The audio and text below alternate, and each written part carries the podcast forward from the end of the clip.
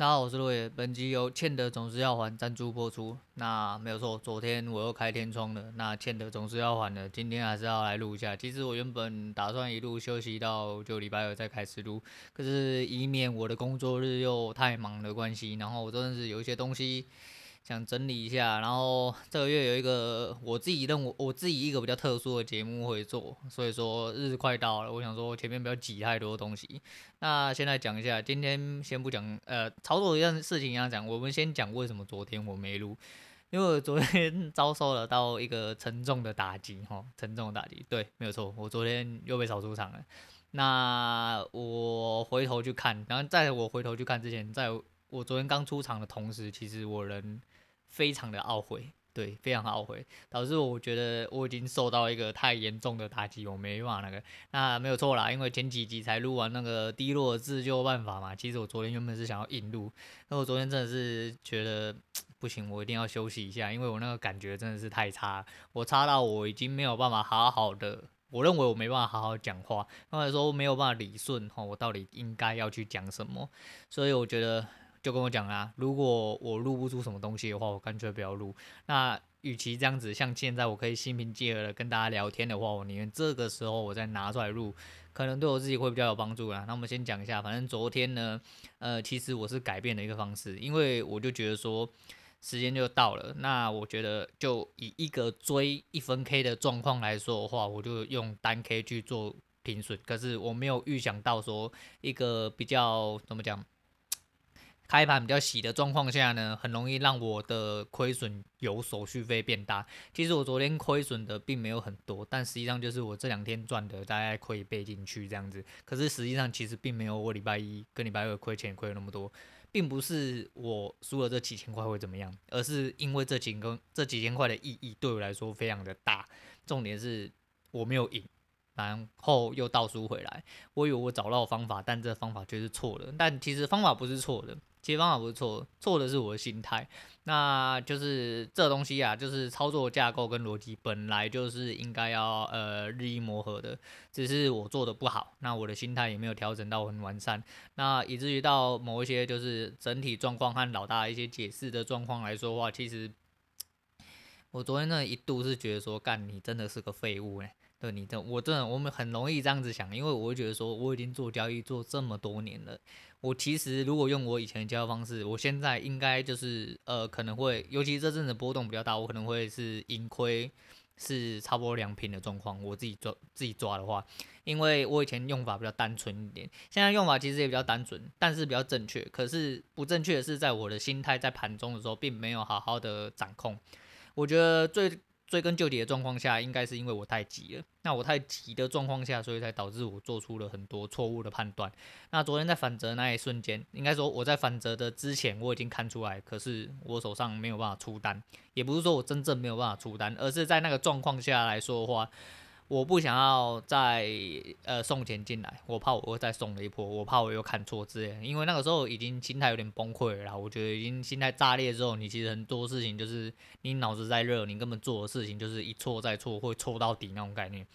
那就一样了，就是果不其然，在我停手之后，就是预期反折就出来了。那呃，昨天做多，其实我的我每一个低点我都买到，但是就是没有做好。没有做好是我自己有是我自己的原因呐、啊，但是我就想，其实我昨天最大的重点是我认为，嗯，我这些日子在做交易的时候，我一直在去反复的检讨自己的问题跟去反省，可是到了昨天出错的时候，我有一种觉得自己到底在反省啥小的感觉，因为我抓不出我的问题，我觉得我知道我的问题，但我抓不出我问题的话，这件事情真的让我非常非常低落。所以说，哦，昨天能量真的是非常之低啊，非常之低。那这阵子的话，我自己是给了一个界限呐，就是因为呃我的手续折让还没有下来，因为在手续折让之前我就有做单子，那手续折让一直到现在快一个月了，应该差不多要下来，所以我一直我上个礼拜还是没有出金，我决定留在里面。那我如果手续折让下来的话，我就可以继续活在场上。那那个手续折让的部分，如果一直迟迟没有下来的话，那我就干脆不出单。然后在昨天的时候，我就一直爬回撤，爬到我眼睛很痛。就是我今天爬的，就是因为呃小台的回撤，呃应该说台子的回撤的话，基本上就是以一个月为准嘛，就月结算来说的话，因为你在月结算之前的下一期的部分，它基本上没有什么交易量，它 K 棒是有点失真的。那你必须要在有交易量，就是大家有在做的这一个呃月份里面，近月里面。他才会看到一个比较正常的，哦，正常的一个交易的数字，跟呃一个比较漂亮的交易的 K 棒的部分。那这个部分我会觉得说，嗯，我就在爬回撤啊。然后最主要是因为我一直很想要在开盘或在十点之前做出个方向。但十点那解盘的部分，其实看完之后，你就会知道说，十点出方向是一个很正常的状况啦，就是。你回头去看很多事情都很简单很合理，但是你没有办法在盘中判断出来，或者在盘中一个判断失准的状况下，你一步错，你就会步步错。所以说就是说少呃减少你的口数啊，减少你的口数之后，减少出手次数来去抑制这个状况啊。那亏损部分跟停损部分，还有整个呃架构的状况，自己要好好的再认清楚到底呃位置在哪里啊。反正。我讲真的啦，我昨天真的是非常低落，然后低落到我真的是干，我真的是受不了，真的是受不了。不过有一个蛮吊诡的事情啊，就是我昨天就硬性补录了嘛，结果我刚刚开节目的时候，我发现居然后台跑出了大概快一百个下载数，因为我这阵子的流量其实进的非常之慢，那我觉得可能就是。可能会在这边会出现一个断层，因为第一个是我上礼拜比较忙，所以时间就是砍得越来越低。就没想到昨天我停录一天之后，我的下载量居然就是一瞬间往上跳，大概一百多，接近要目前应该要快来到快五千五左右了。那其实礼拜五昨天的时候，其实大家看大概在五三出头而已。我也不晓得这些流量到底哪里来的，那还是一样啊，那就谢谢那个五六四三 Mr. Boss 的那个听众，哎、那你又帮我按赞了，哎、你怎么这么关注我？我真的有点不好意思啊。那回去翻那个 Face Story 的后台的，基本上我觉得就是呃流量呃。整体的听众架构结构的部分，在 Spotify 提供的那些呃数据回馈 feedback 的部分，基本上就来到一个定数。我的男女听众是五五波，因为可能是因为混了一些就是同学，那同学是呃男生居多嘛。所以说，就是男生的部分也被拉上来之外呢，在这年龄层的部分分布的稍微就比较广，但是主力还是维持在我大概这个，大概我自己这个岁数，大概是三十五到四十到四十出头之间。对，那不管怎么样，还是谢谢，就是有在听哦，有一些呃，可能真的有比较 follow 我的一些听众啊，谢谢你们的支持，这样子啊，就是闲聊部分差不多这样，不应该说哎，闲聊部分哎，反正就是这就是我真正的生活，我就是为了这件事情，其实我很难过，因为。我一直这么急的最大原因，就是因为我很想赶快的离开我的工作，我想要离开我一个社畜的生活，可是导致我反向的压力变得很大。那在有压力的操作下，基本上就是。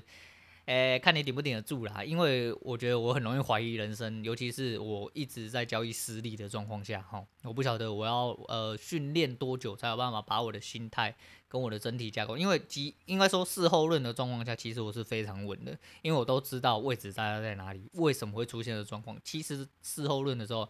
你会觉得说这个场面非常清晰啊。不过还是一样啦，我多次回撤的状况下，就是为了让我逼我自己去记住这些盘势。也就是逼我自己去记住这些棋谱，因为很多呃市场上所有东西就跟我讲的跟下棋一样嘛，就是它是一个棋谱，它是一个盘势，它总是会有复制的时候。那你自己知道大概下出这一步的时候，下一步大概自势来说会怎么走？当然会没有非，当然会有非自势的状况，但实际上这非自势状况不一定会呃不利于你。所以即便它不利于你了，你的停损只要做好部分，你的停损的数字应该要。本来就应该比你获利低很多，你才会有更大的获利出现，才会有稳定的获利出现，这是必然的。所以说，呃，我一直不断的爬回撤，一直不断的刺激自己哦，然后我甚至一手一手去看，说为什么我会在这个时间点出单，为什么要在这里平仓？对，我会一手一手去检讨，即便这不太像是我做，但是就跟老大讲一样啊。呃，如果你不付，连这点努力都没有付出的话，你怎么会觉得说你的操作会变得更流利，哦，更有自信来说？对，就是大家都有办法做到的事情，没有理由做不到嘛。我本来就是信奉这一派的人，但是就是因为这样子，我还一直失利，我免不得在我比较低落的时候，我会反过来怀疑自己，说是不是自己真的能力或理解上有什么问题？那是不是自己的呃没有办法好好操作，没有办法应对这个市场？所以说，反正我讲嘛，诶、在放完大话之后，隔天就被教训，那 这是很正常的事情，对我来说是很正常的事情。反正还是一样啊，我不会离开，嘿，我不会离开，只是我昨天真的是需要收拾一下自己的情绪，才有办法好好的，就是做自己，哦，做自己应该要做的事情啊。那这今天要是要还的，昨天没有录，我今天要录一下，因为毕竟礼拜一端午嘛，我所以我可能会再浪两天。我想说，不要浪到那么长，那我想要呃。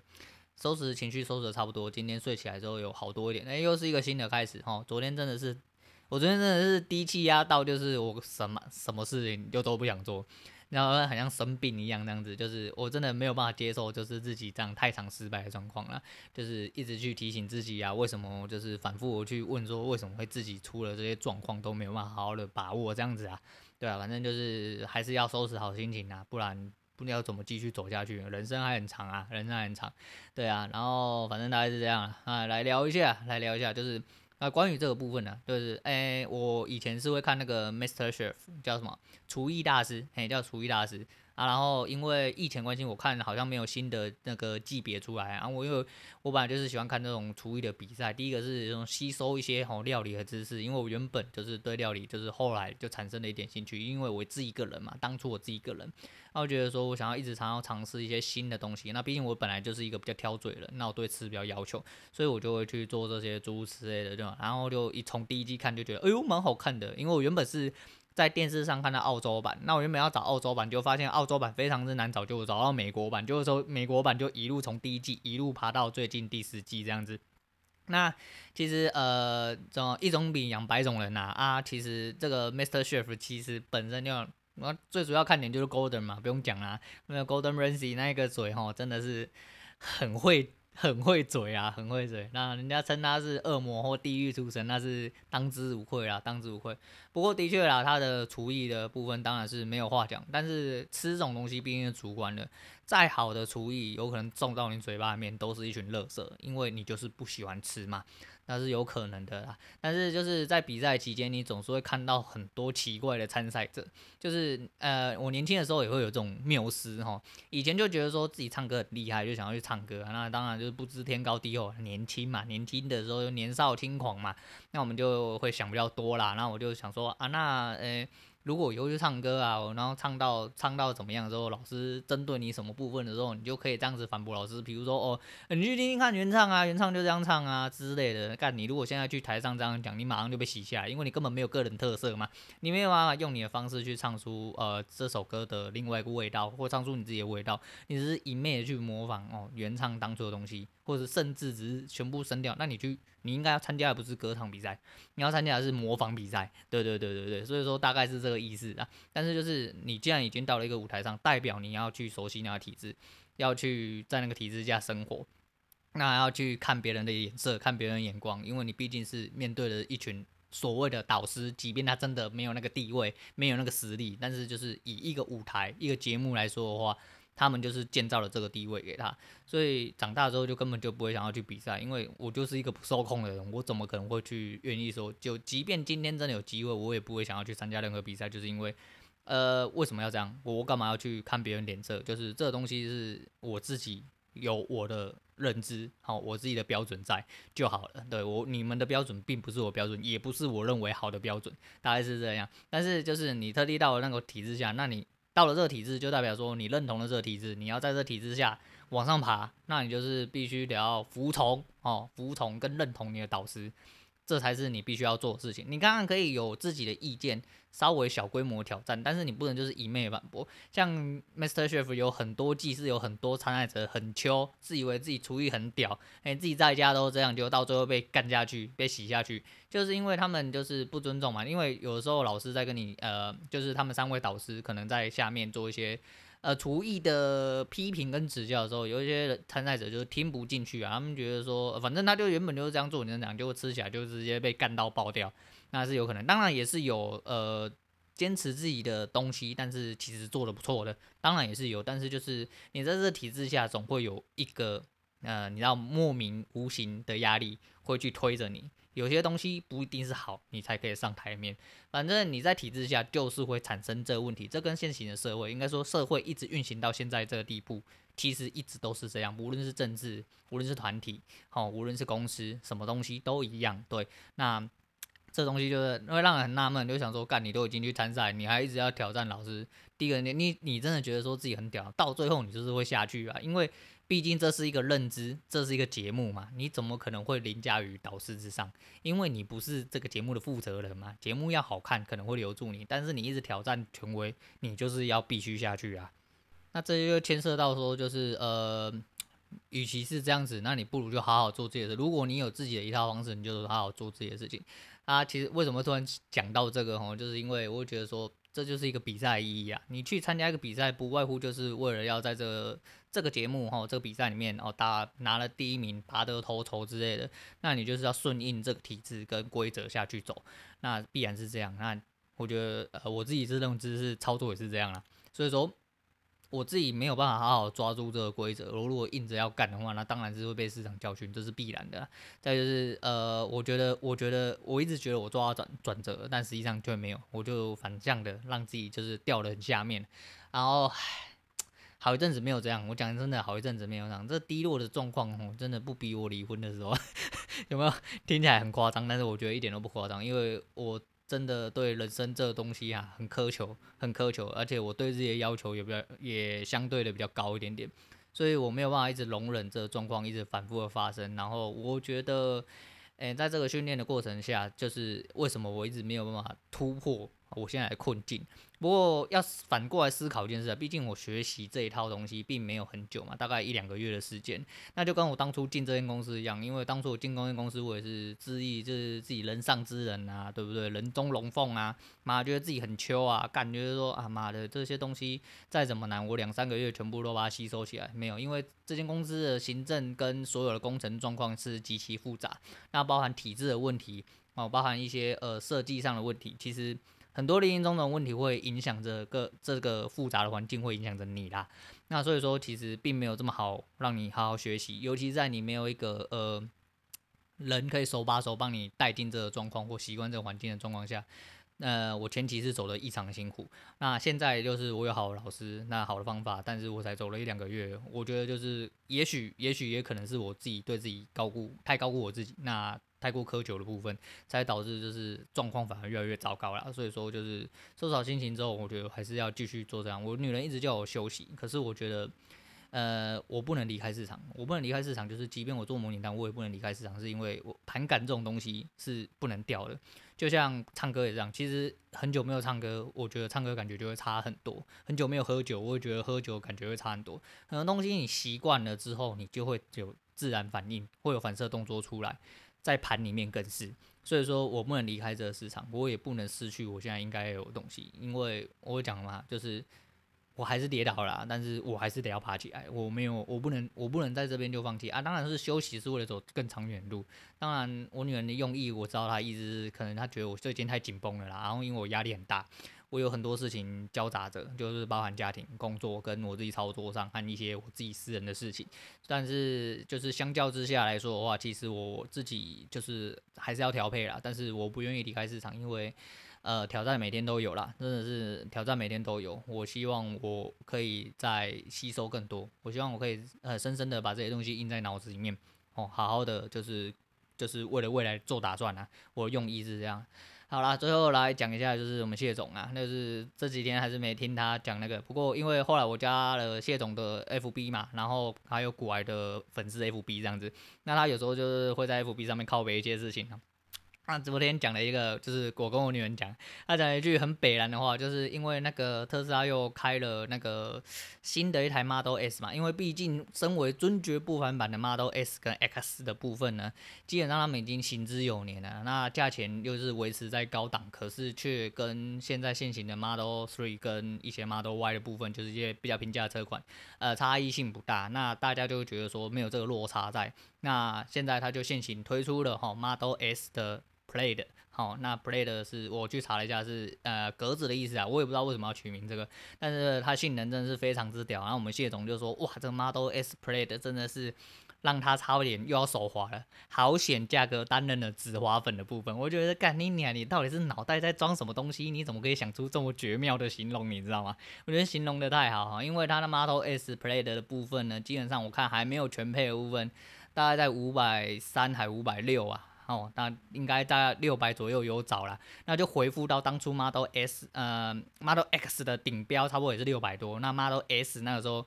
差不多也是五百八左右。如果你连全费就是 FSD 跟其他东西都算进去的话，可能就是空滤套件啊那些全部都零零总总，然后七人座都算进去的话，基本上差不多也是要六百多了，差不多回到当初 Model S 的价位。只是它的续航力跟它性能之暴力，那个是当初的 Model S 不能比的。而且当初人家一直靠背特斯拉为人诟病的部分，就是因为它出到了一个这个价钱的部分，但它内装非常之阳春，哦，非常之阳春，而且很多东西都选配的，那你一定要跟着上，不然你就会失去这台车原本应该要有的一些性能。对，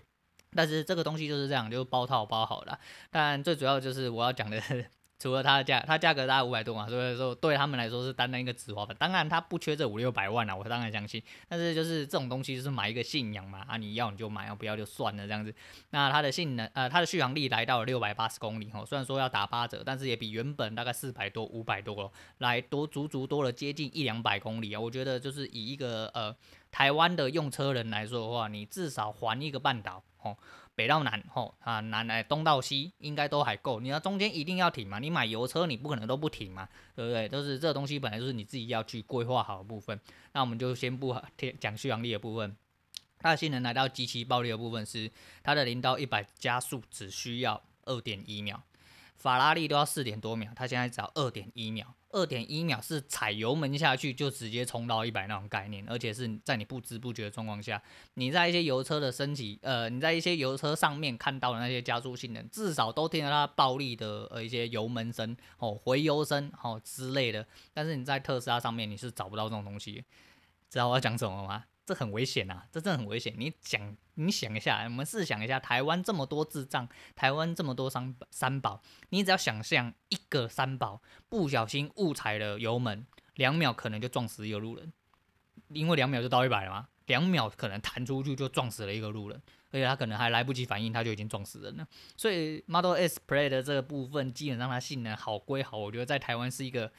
呃，相对很危险的一件事情，因为就是真的台湾的智障太多了，你真的只要一不小心踩错油门出去，就是撞死人那种概念。你说油车那种也三四秒也很快啊，可是你知道两秒跟三四秒，有的时候真的只差这两秒，你就可以闪过那个车子，可是那个。特斯拉是没有声音的，也没有回油的声音，你连声音都听不到，你已经被撞到了，你懂这个意思吗？这个东西是很可怕，所以我觉得我对这个东西其实有点安全的疑虑了。但你们说啊，三宝不会去买这么贵的车，看你你啊，你就觉得妈的有钱人就不是三宝，开 B N W 开宾士的他妈一堆智障啊，干打右转灯左转啊，打左转灯右转啊，开逆向的啦，干那不会开车的啦，不会拉手刹车的啦，干在车上修改的，他妈的台湾三宝。三宝就是三宝，还需要理由吗？三宝就是三宝，好吗？你千万不要低估台湾的三宝，就是跟不要低估太多台湾人智商一样，啊不，不要高估才对啊，他们没有智商，也没有脑。好，反正差不多是这样啊。我会觉得说，吼，这东西有它的安全性疑虑啊。那时候我看到的时候，我倒觉得还蛮好笑的，还蛮好笑。我就第一件事情想到，居然是它安全性啊，就会觉得说，在台湾这个地方哦，二点一秒可以加速到一百公里，实在是蛮可怕的。尤其是电动车，真的是因为无声无息啊，真的是跟子弹一样，咻。就就中了，嘿，就中了，对，所以就是比比某些人啊，不不，那我们先不要讲好了，对啊，反正就是今天这一晚心情的时候，差不多就是讲到这样了。我会觉得说，呃，我花了很多，我几乎是花了昨天，因为我昨天很早就出场，我昨天大概最后一单是九点五十分出去了，就是在高点前，昨天高点差不多在十点的时候，我在高点前居然追高都没有追成功，我真的是觉得非常之奇怪，对，非常之奇怪。那就是我还是一样啊，我还是有一一的去检讨跟反省，即便我觉得说我还是没抓到问题，但是我会觉得说该做还是要做啦，我不能因为我抓不到我就不去抓嘛，对，我该做还是要做，那回撤我还是一样会跑，但是就是。在这些呃收拾心情过程中，从昨天早上一路低落，因为我就是还有公事嘛，还有家里的事情，其实我真的觉得就是有点心力交瘁。我就昨天一整天就试图的一直在冷静自己的情绪，让自己就是尽量呈现一个放空，然后尽量想要把我低落情绪在这个时候就沉淀完，所以我昨天就是干脆不录了，但今天就是来补昨天那一集，就是因为这个周末你也知道，就是三天了，好歹嗯礼拜一没有开盘了。那礼拜二就应该还是会做模拟单啊，除非礼拜二刚好就把我的权益退回来，然后把我的推佣退回来，呃，我的那些折让的部分退回来之后，我就有办法再开仓。那我可能就是还是会尝试下单，因为毕竟在回撤的部分，我回撤的部分最近就是还是一样拉手 K。就是单日开盘手可以一路走开盘的部分，就一根一根的点。我尽量呃让自己去理解说，开盘的时候你你你根本不能，你如果看到后面这东西就有点像以前的数学一样。呃，以前我有个同学，他很爱叫我出题目给他，就是选到一个难的题目，他就想要跟他分享一下。那他就说，那你先给我答案。可是有时候吼，答案出来的时候，你都会觉得中间这些东西就开始变得很合理。你会自动找到最合理的话，也应该说你会自动找到最合理化的路线去走出来，那你盘势如果今天已经全部都看到了，你做什么事情都会是合理的。可是你今天并没有办法预测后面盘势的时候，也就是所谓开盘盘中的时候，你要怎么样用最快的方式去呃解读这些东西，跟去营造你的判断，其实是非常相对重要的啦。所以说，就是好好的磨练自己的心态跟技术啦。那整天到这边，就是也不希望自己再苛责自己啊。就是我昨天真的是还蛮。蛮掉漆的，就是也吃不到太下饭，然后昨天又发生很多 很烦的事情呢、啊，就是人生总有这个时候啊，人生总有这个时候，就是在这边跟大家聊聊这些东西，很也也许很多人觉得开始觉得说，干你怎么每天在讲这些屁话啊，不想听啊，那没办法，这是我节目啊，我要重复很多遍，这是我节目啊，就是在这边跟大家聊一下，就是生活自己生活概况，有兴趣你就听，没兴趣的话，那我也不会强留你，我也留不住你啦，应该很快前面就会再见啦。那不重复下载数的部分，其实。慢慢的要追到下来数部分，所以我的呃转换率其实还是在九成，我自己是真的很欣慰啊，我的欣慰跟成就程度，呃，我没有办法用言语形容出来，我觉得那越看越觉得自己还蛮厉害，因为我的下载数大概在六十四左右，就是平均每集下载数大概六十四左右，但是我不重复下载数大概有五十八。所以说我的几乎是标标准准的维持在九成啊，那我自己是非常非常满意，也非常非常谢谢，就是一直有在呃关注我的一些听众，而且我听众有一些被流散是因为我有开 FB 粉专跟一些呃跟那个 YouTube 嘛，那有一些同学部分可能输入的部分是从那边，那我不确定 First Story 后台能不能用 Other，因为我 First Story 第一个呃我 First Story 的来源量第一个是 MixerBox 在四级吧，啊原本第二个是。那个 Apple Podcast，Apple Podcast 现在被挤下去。我第二个是 Others，可是 Others 到底是由哪一些平台串进来的？我想可能就是 FB 或 YouTube。可是 YouTube 怎么算也不对啊，因为我 YouTube 的流量并没有很多，所以而且我 YouTube 因为 YouTube 看得出来就是你的呃结束时间在哪里，但是 YouTube 基本上我看好像没有人把整段影片都听完的状况，所以。那理论上就不会被记录下载，或者是被记录不重，尤其是不重复下载是百分之百不会被记录的啦。所以说我也是觉得自己蛮纳闷，但是没关系啊，这体制怎么运作，那不是我的事情。我主要是知道我自己做的事情有什么回馈，那就是谢谢这位呃呃谢谢各位哈，那个给我回应的听众。那你们只是把它听完，对我来说就是一个很大的欣慰。好啦，那今天差不多讲到这样，然后本日要推荐大家的就是那个李圣杰的擦肩而过啊，对我觉得。呃，我每每都跟机会哈，跟自己的心态，因为自己心态的问题造成了擦肩而过。因为我回撤去看哈，其实我做多的低点都有抓到啦。那我为什么会做错？其实我自己真的是也很困扰啦。那最主要是心态浮动的问题。你慢慢往往往回撤去看的时候，你都觉得说你做的是非常漂亮，只是不确定在什么部分，在场上你什么心态造成你自己被洗出去啊。所以说，只要把这个问题这根刺挑出来之后，我相信对我的呃交易部分应该就会有极大帮助。对，好了，反正我觉得跟机会擦肩而过没关系啊，你就再找机会就好，机会天天都有，市场天天都开啊。然后一样啦，不要让自己低落太久，自己的人生自己负责。OK，好，我是洛野，我们下次见。